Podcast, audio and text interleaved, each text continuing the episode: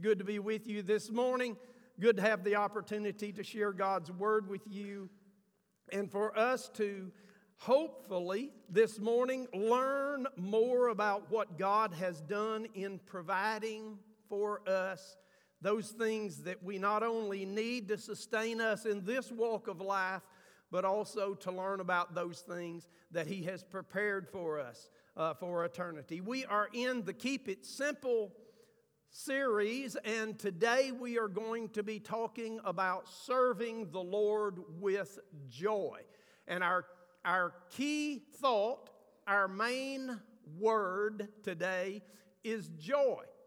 We're going to look at the biblical uh, standard, the biblical expression of what joy is. Now, always we tend as Christians to have to deal with the culture that we live in and what the culture tells us about things compared to or versus what the Scripture teaches us about things. Here's a little quote that some of you may be familiar with. You may have heard this.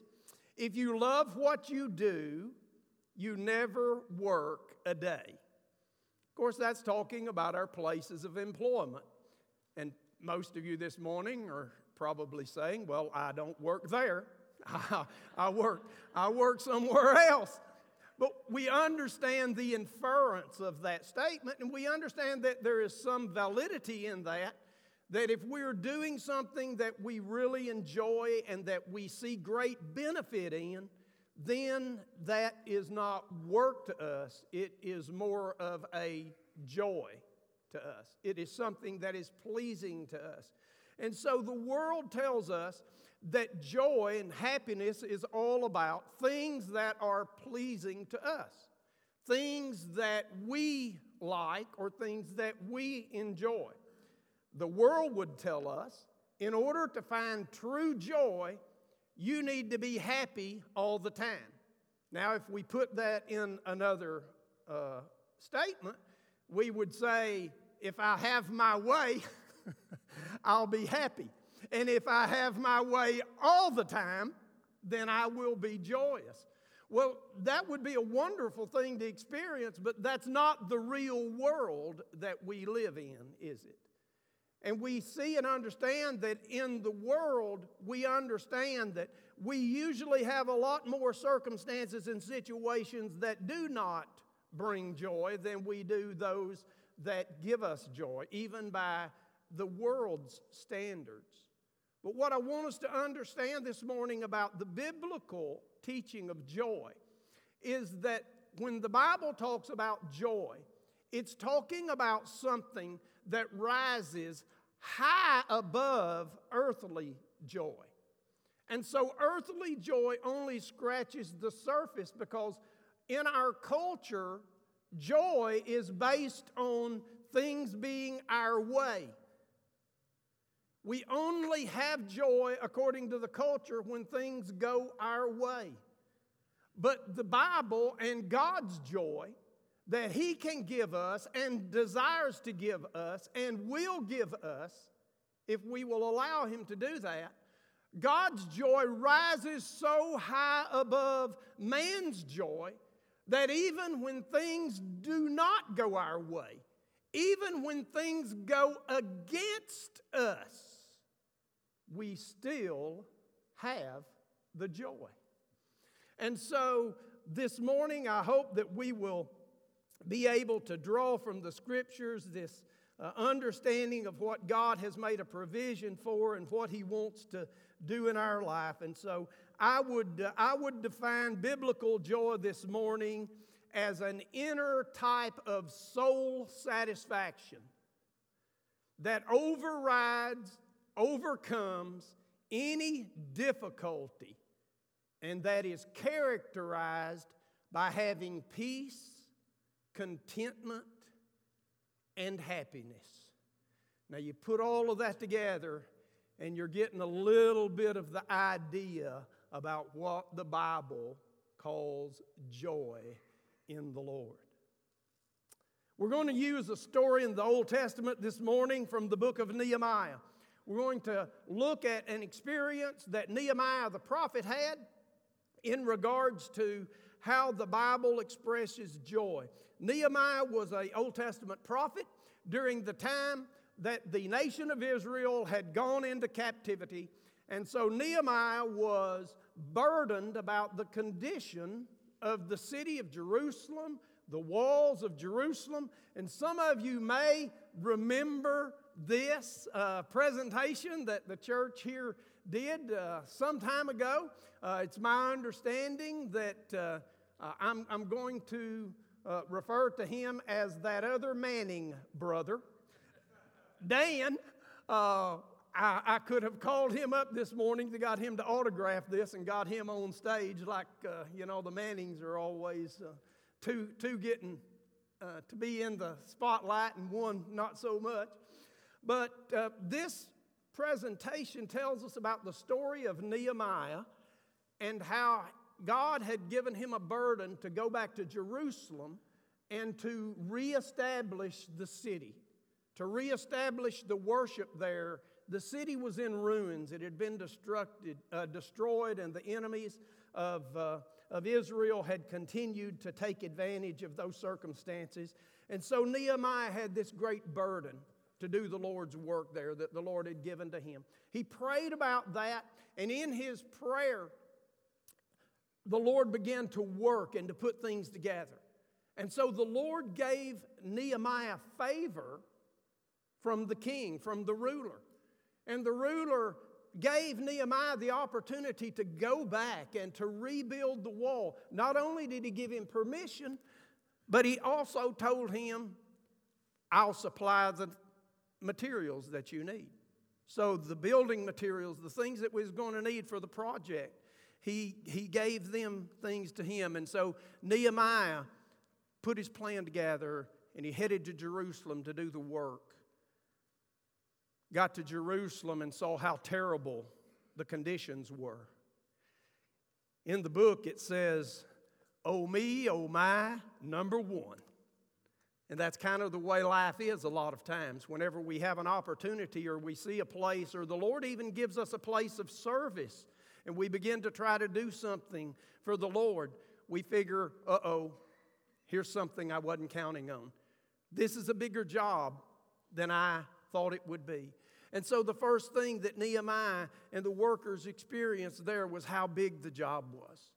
But they prayed to the Lord and asked for the Lord's help and guidance, and, and things began to move forward. And so they got started with the project.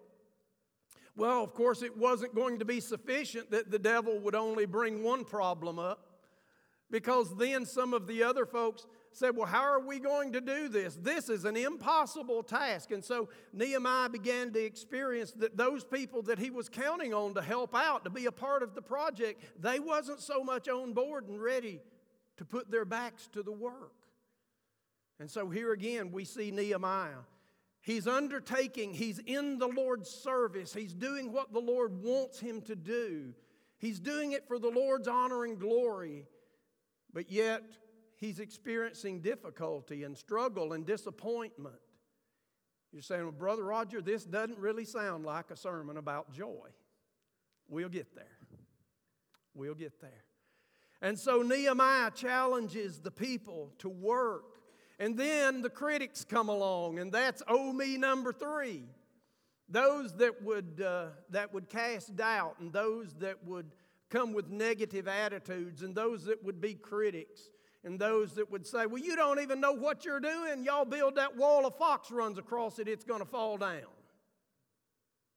But yet, they committed to the work and continued and then those critics and those that were taking advantage of the condition of the city of Jerusalem uh, in its broken down condition came with threats against Nehemiah and the workers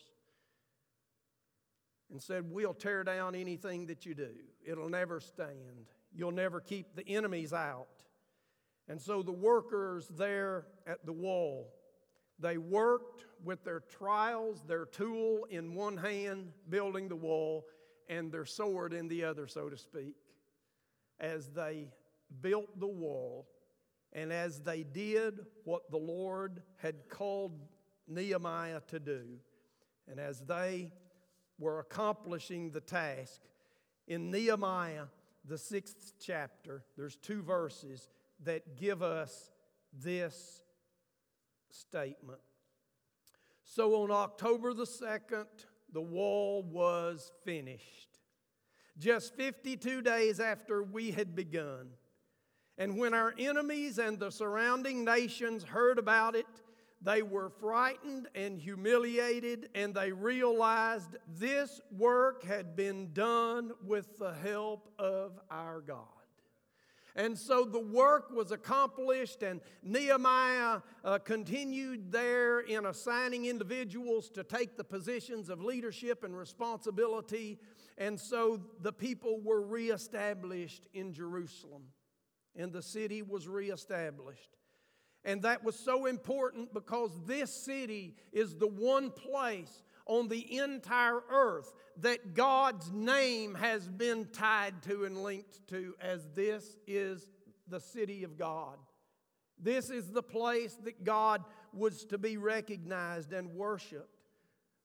And so when it was in ruins, it shed a light of disrespect and doubt was cast over the name of the Lord and his ability to sustain his people and fulfill his promises. And the reestablishment of that brought respect and reverence to the name of the Lord again as the people realized that that was a work that was more than they could do. It was a work that required God's hand.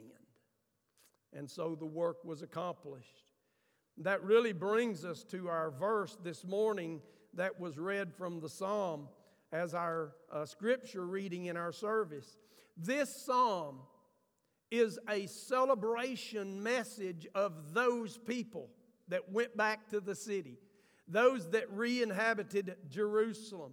And so in Psalms 126, putting this psalm in that context, said that when the Lord brought his people back, the exiles back to Jerusalem, it was like a dream. We were filled with laughter and we sang with joy. And the other nations said, What amazing things the Lord has done for them. Yes, the Lord has done amazing things for us. What joy! Restore our fortunes, Lord, as streams renew the desert, and those who plant in tears will harvest with shouts of joy. They weep as they go to plant their seed, but they sing as they return with the harvest. These verses and, and this account in the scripture give us just a snapshot of what biblical joy is and what God wants to do in the life of every individual. He wants in the life of every individual for them to come to the place of realization that they can have within them something that is not just an emotional expression of a moment of satisfaction at what has occurred in their favor, but an inner power and strength and peace and comfort that will be with them through any and every difficult situation and circumstance of their life. And so the people that rebuilt the wall, those that reestablished Jerusalem, through the difficulty and the struggle that they had to endure as they served the Lord, the results that comes out of that is this tremendous joy that they experienced in seeing what the Lord had done and understanding and knowing that the Lord had let them be a part of His work. And so you see, joy is directly related to God's purpose and God's plan that includes us. And that brings us as individuals into the kingdom of God in its work and its success and its joy and its glory. So we look at the story of Nehemiah and we say, man, that's a wonderful story. But the big question for us as individuals is uh, how, how can we be like them? How can I know? How can I experience this kind of joy that we see talked about throughout the scriptures? How can I serve with joy? Or let me phrase that a different way. How can I find joy? Because that's really what we're looking for, isn't it? We're looking for joy. And of course, the sad thing with us as sinful, carnal creatures is a lot of times we look in the wrong places. And that's one of the reasons that so many of our ministries here at Holland Chapel are so important is that we're reaching out and we're ministering and we are redirecting people that were deceived and misled by the lies of Satan and the lies of the world to think that they could find joy and contentment and peace somewhere else that brought destruction and that brought pain and that brought suffering and brought everything except joy. Jesus Christ died on the cross and paid the price to cover sin so that everyone could come out of whatever mess that is that they were deceived and led into, and they can find joy in God's purpose and in His Son. You see, that's the power that the people we read about in the Scripture found. When we read about people like Paul, who preached and witnessed and got beaten and got thrown into prison. And he said, well, I can't go preach, I'll just write him a letter. he said, I, have I've got to continue to tell people about what it is. He had joy even in his suffering. Peter and James were beaten for preaching and for testifying about Christ. And they put them in jail and they sang praises. And they witnessed. And then they were told, Y'all got to shut up. Y'all can't do this. We'll let y'all out of jail if y'all will be quiet. And they said, We can't be quiet. We can't do anything except tell people about how great our God is and how wonderful our Savior is and how Jesus is our Messiah.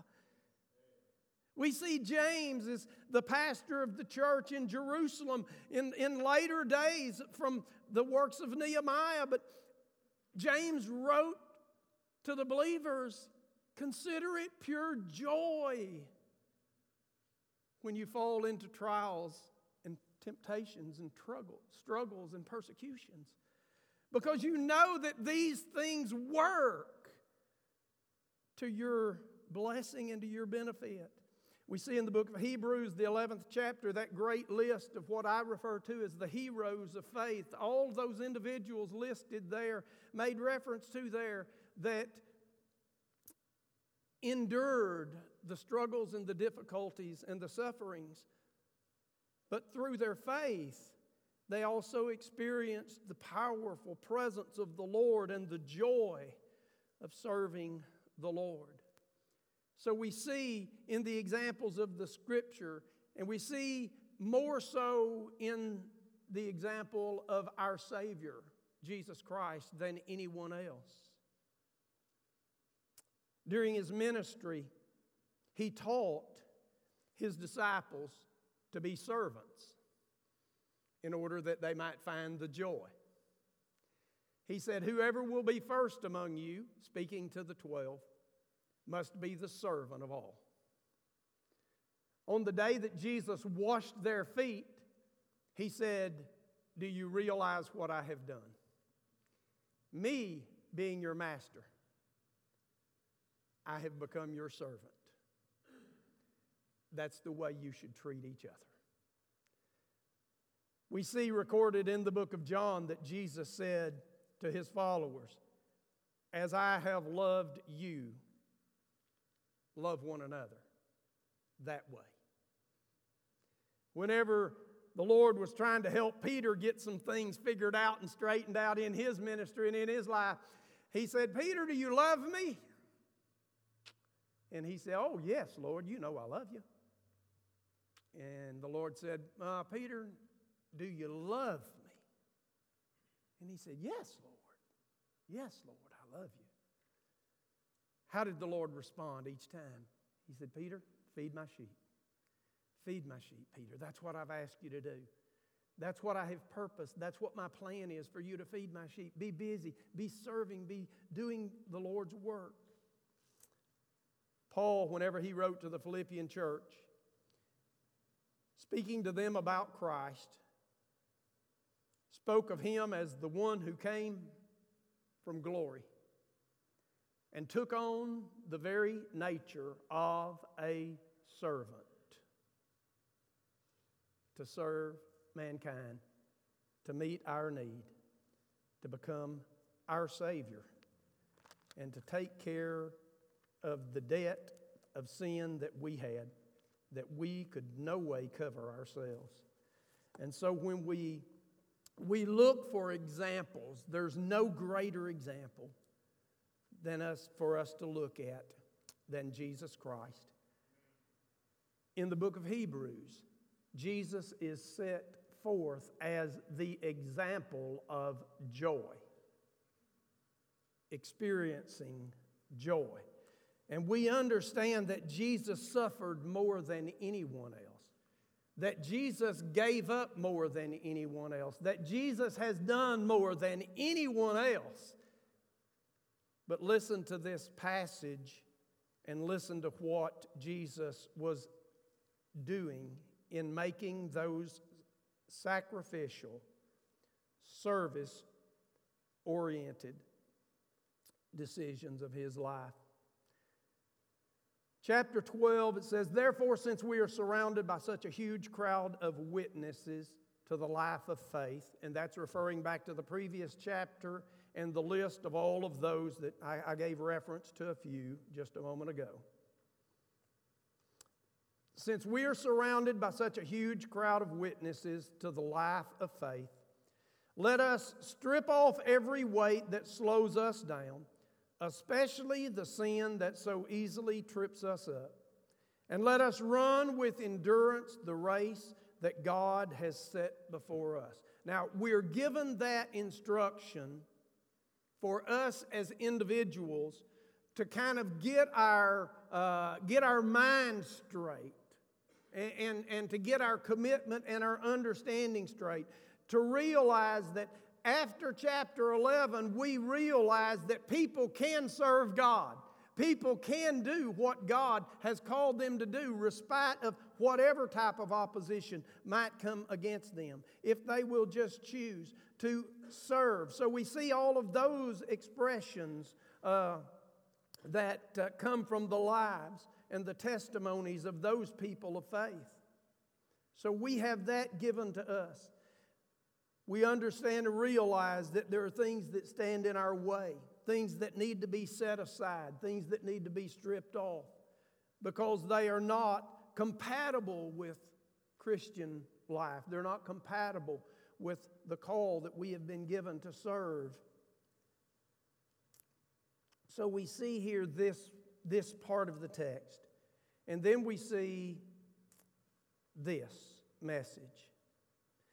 We do this by keeping our eyes on Jesus. You know, that's one of our quickest questions. Well, how, Brother Roger, can I do that? I don't think I could deal with difficulty like they dealt with difficulty. How did they deal with that difficulty? They kept their eyes on Jesus. We do this by keeping our eyes on Jesus, the champion who initiates and perfects, or who started and completed our faith.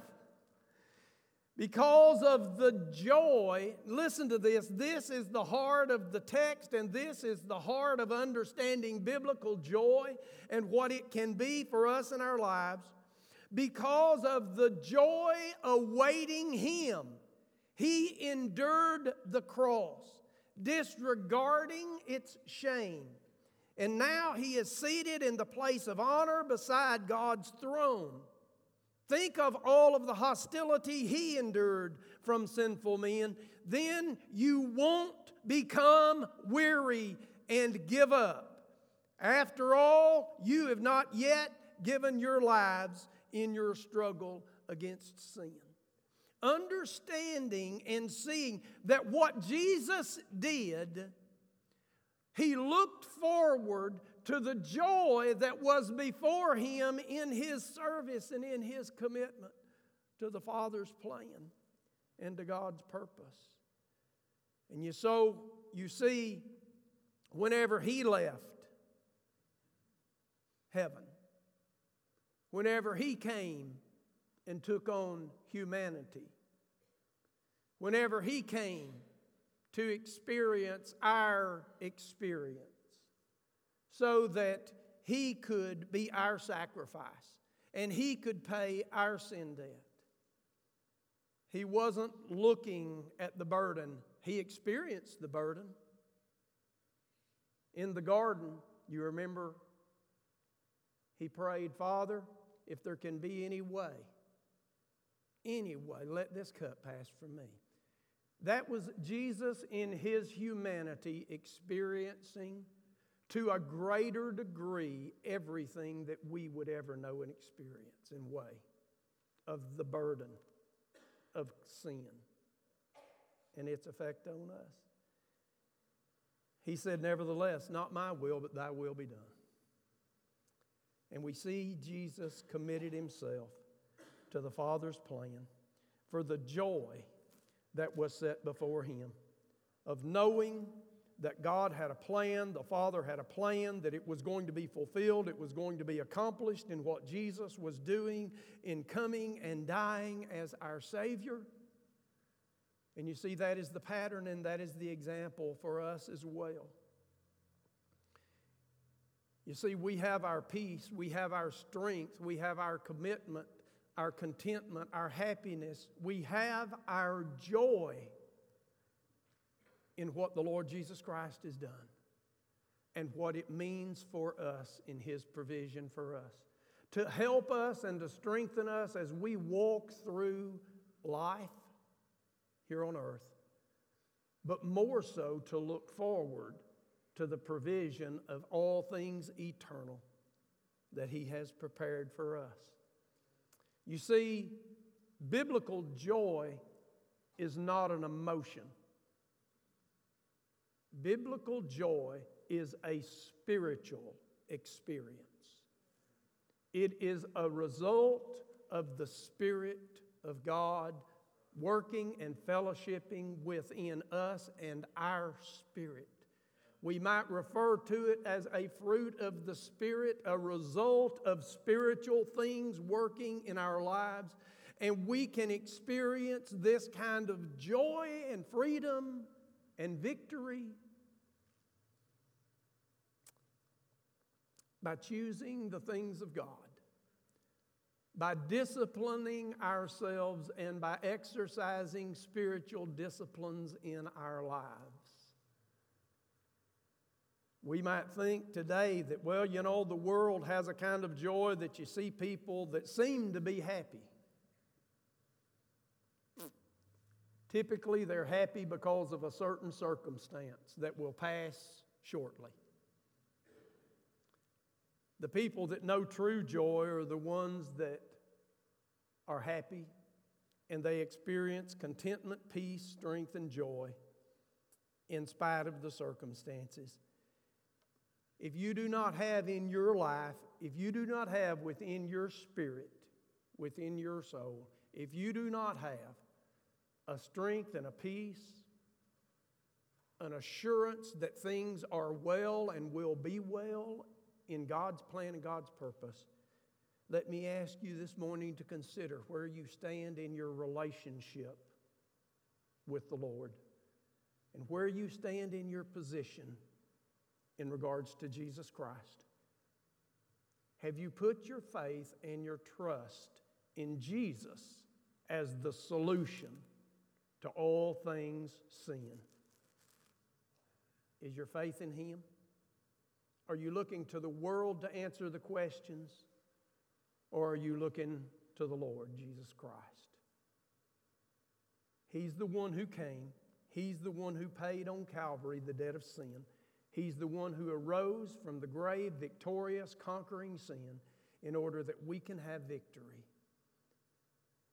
And the only one that I can point you to today that can bring this kind of powerful joy into your life is Jesus. Turn your eyes on Jesus, and He'll make the difference.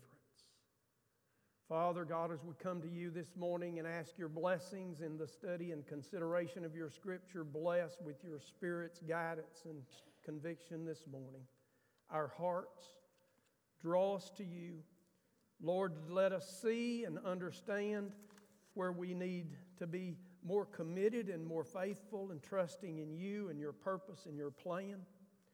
Allow us, Lord, to, to realize that joy is in you Lord, if there's someone here this morning that has not yet confessed themselves a sinner and come to you seeking forgiveness and taking Jesus Christ as their Savior, my prayer is today they will understand this provision you've made for them and they will choose Jesus and they will experience the joy that comes in that decision and that choice. Bless in these things, Lord, for your honor and your glory. Amen.